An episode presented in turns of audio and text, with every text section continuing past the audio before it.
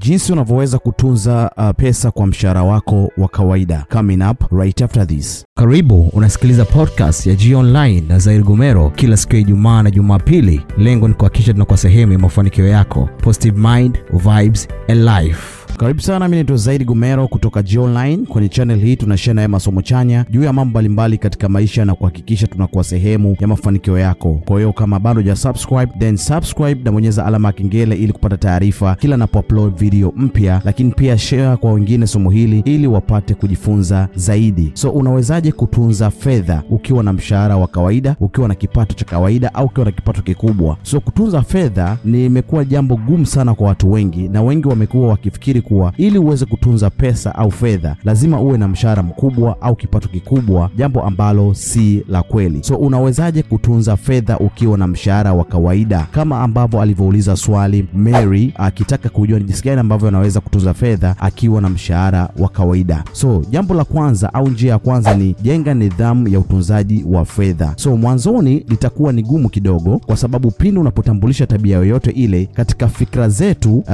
au bongo wetu huwa tunatengeneza sel kwa ajili ya kuimudu hiyo tabia na kuizoea kama ikiwa ni mpya, na kadri ambavyo unavyoweza kuirudia, then seli hizo ukomaa na kuijenga hiyo ikawa ni tabia. Ni kama tu mtu ambavyo anavyoweza kufanya mazoezi. So mara ya kwanza unapofanya mazoezi unaweza kusikia mwili uh, unauma, viungo vinauma, then kama autokuwa na nidhamu ya kuendelea kufanya hivyo au kufanya mazoezi ambayo umeianzisha, then unaweza ukaishia katikati. So kikubwa cha kwanza ambacho nitaweza uh, kukuambia ni kwamba jenga nidhamu ya utunzaji wa fedha na stick na hiyo nidhamu mara kwa mara, hiyo tabia itaanza kujijenga, itafika kipindi utaweza kuizoea. So hatua ya pili ni tengeneza budget. Unatakiwa kuishi na kuzingatia budget ili uwe na taarifa za mapato na matumizi yako ya kila mwezi au kila wiki, ili uweze kujua eneo gani ambalo linachukua pesa yako nyingi na mahali ambapo unatakiwa kurekebisha, ili uweze kudhibiti matumizi ya pesa isiyo ya lazima. Kamwe usikubali kutumia fedha zako katika vitu ambavyo havipo katika bajeti yako. Najua ni vigumu kutengeneza budget pindi unapopata pesa, kwa sababu unatengeneza budget kwenye vitu ambavyo si vya ulazima sana. Unatakiwa kutengeneza bajeti yako mapema kulingana na mzunguko au historia ya kipato chako, na tengeneza bajeti yako ambayo itakusaidia kubana matumizi na kutumia fedha zako kwa kuzingatia vipaumbele ambavyo umeviweka ili kuweza kuepuka matumizi yasiyo ya lazima. Njia ya tatu nijifunze kuweka asilimia kadhaa ya mshahara wako ambao unaopata kila mwezi. Hii ni njia ambayo nimekuwa nikiitumia kwa miaka kadhaa sasa na imekuwa na matokeo makubwa sana. Kwa kufanya hivyo, nenda benki husika ambayo labda mshahara wako unakuwa unapitia, nina uhakika utakuwa na akaunti ya kusave ya muda mrefu au ya muda mfupi. Fungua akaunti ya kuweka akiba ambayo hii ni tofauti na ile ambayo mshahara wako unakuwa unapitia, then waambie kuwa unataka kukatwa asilimia kadhaa au kiasi kadhaa cha fedha kila mshahara wako utapoingia kwenye akaunti yako ya mshahara ambao unaingia una, una na wakuweze kukuwekea au kutunza hiyo fedha ambayo utakuwa wewe umewaambia wakukati kiasi fulani kuitunza kwenye akaunti yako ya kuhifadhi au ya kutunza fedha. Zoezi hili litakuwa linafanyika kila mwisho wa mwezi kabla hata mshahara wako amin au fedha zako hujazitoa na kuzishika mkononi. Hii itakuzuia kutumia vibaya kiasi ambacho kitakuwa kimeingia, na kwa muda fulani utakuwa na kiasi cha fedha ambacho kinaweza kukusaidia kuwekeza au kutatua matatizo ambayo yanaweza katokea ghafla. Na akaunti hii zina namna yake, inategemea na benki ambayo pia utakuwa umefungulia. Kuna zingine ambazo hawapendi uh, kukupa kad ambayo labda unaweza ukakufanya ukatoa pesa mara kwa mara, kwa sababu ni akaunti ya kuhifadhi pesa. Kwa hiyo kuna zingine zinakuzuia uh, kukupa card ili uweze kuhifadhi pesa zako vizuri, usizitumie ovyo. So kama nilivyosema, kila benki inakuwa na utaratibu wake wa namna jinsi gani akaunti hizo wanaziendesha. So nyingine unaweza kutoa fedha kwenye akaunti hiyo ya akiba kwa mwezi mara moja, na ni lazima kianzio cha akiba ambacho wamekuwekea kibaki endapo utapokuwa unatoa pesa hizo. Lakini zingine pia inaweza kuwa unatoa fedha uh, kila mwezi mara moja, na wanaweza kuwa na kutoza kiasi cha fedha endapo kama utakuwa umezidisha zaidi ya mara moja. Lengo ni kutunza na kuzuia wewe kutumia ovyo pesa zako ambazo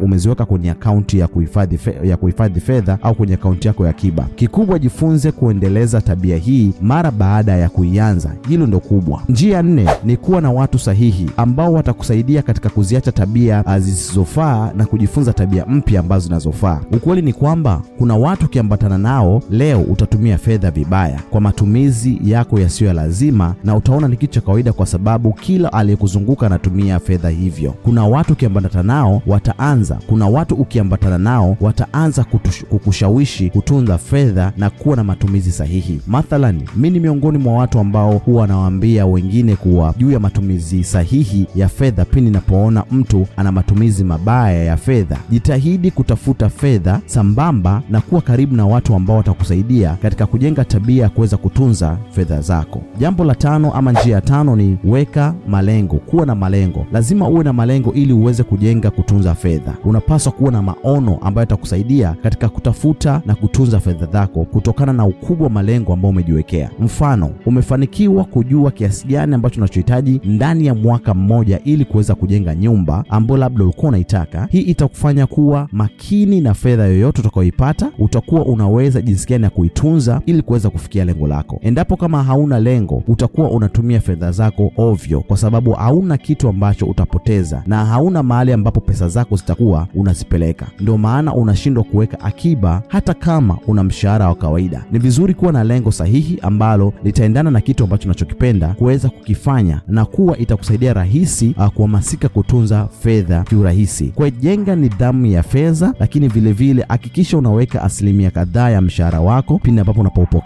kama ni asilimia kumi, asilimia tano, ili iwe rahisi kwako kuweza kutunza fedha. Na mfumo mzuri ambao nimekuelezea nime, nime, nime uh, ni kwamba unaweza ukafika kwenye benki yako husika na ukawambia wao wanakata hizo pesa automatic asilimia kumi ya mshahara wako au asilimia tano ya mshahara wako, au unaweza ukataja kiasi cha fedha ambazo unahitaji wakukati na kuweka kwenye akaunti yako mpya ambao umeifungua kwa ajili ya kuweka akiba. Kwa jambo la kuweka fedha sio kwamba ni kitu ambacho labda uh, ni gumu sana, ni kuweza jinsi gani kuweza kuanza sasa kubuild up hizo uh, hizo tabia, lakini vilevile jinsi gani ambavyo unaweza kuweka nidhamu ya fedha ya kila ambayo unaitafuta kwa jasho na damu kwa ajili ya maisha yako. Hii itakusaidia sana. So kama umepata value kwenye uh, somo hili, hakikisha una like video, lakini pia subscribe na share kwa watu wengine ili wapate kujifunza zaidi. In the meantime, see you in the next video.